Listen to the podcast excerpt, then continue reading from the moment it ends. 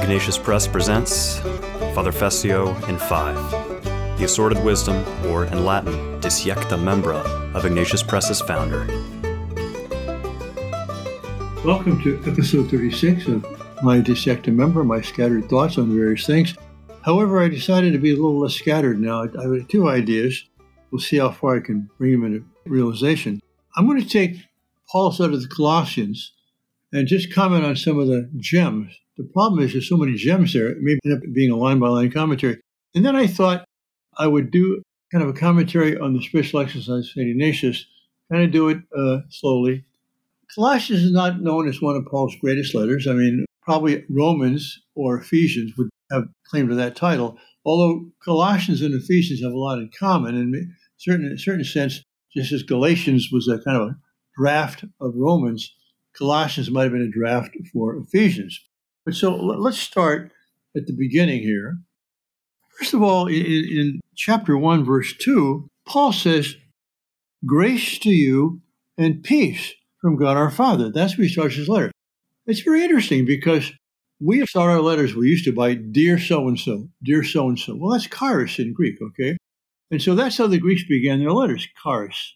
Charis Sam, charis Bill, whatever it might be. But the Jews began their letters with shalom, or peace, eirene in Greek.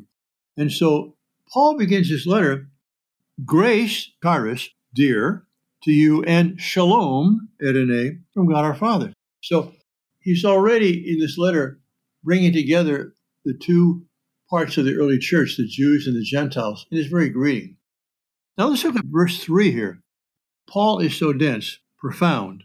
We always thank God Eucharistoumen, we, we Eucharist, we give thanks to God, the Father of our Lord Jesus Christ. So we got the Father and Son here. When we pray for you, why? Because we have heard of your faith in Christ Jesus and of the love.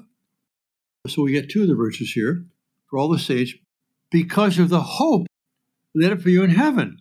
So faith, charity, hope all together and he's rejoicing because they have these virtues.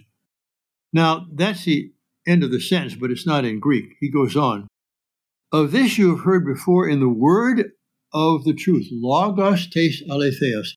I mean, the word logos, God the Son is the word made flesh, the word of truth, which has come to you as indeed in the whole world. It's been spread in the whole cosmos, he says, into cosmos panto, is bearing fruit and growing. So he's giving thanks for their faith, hope, and charity, which has come to you in the word of truth, the Logos Tes Aletheos, and is growing so among yourselves from the day you heard and understood the grace of God in truth, the grace of God in truth, charis to theou and aletheia.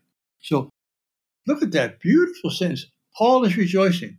Paul is giving thanks. Why? Because he's heard of their faith, of their love, and of their hope, which will be presented to them in the word of truth in the gospel. What a great summary of what our attitude should be to all our Christian brothers and sisters. Thank you. God bless you.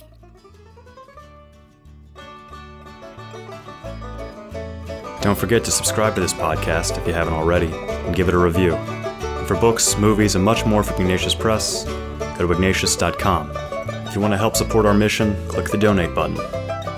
Music by Dominic Del Curto.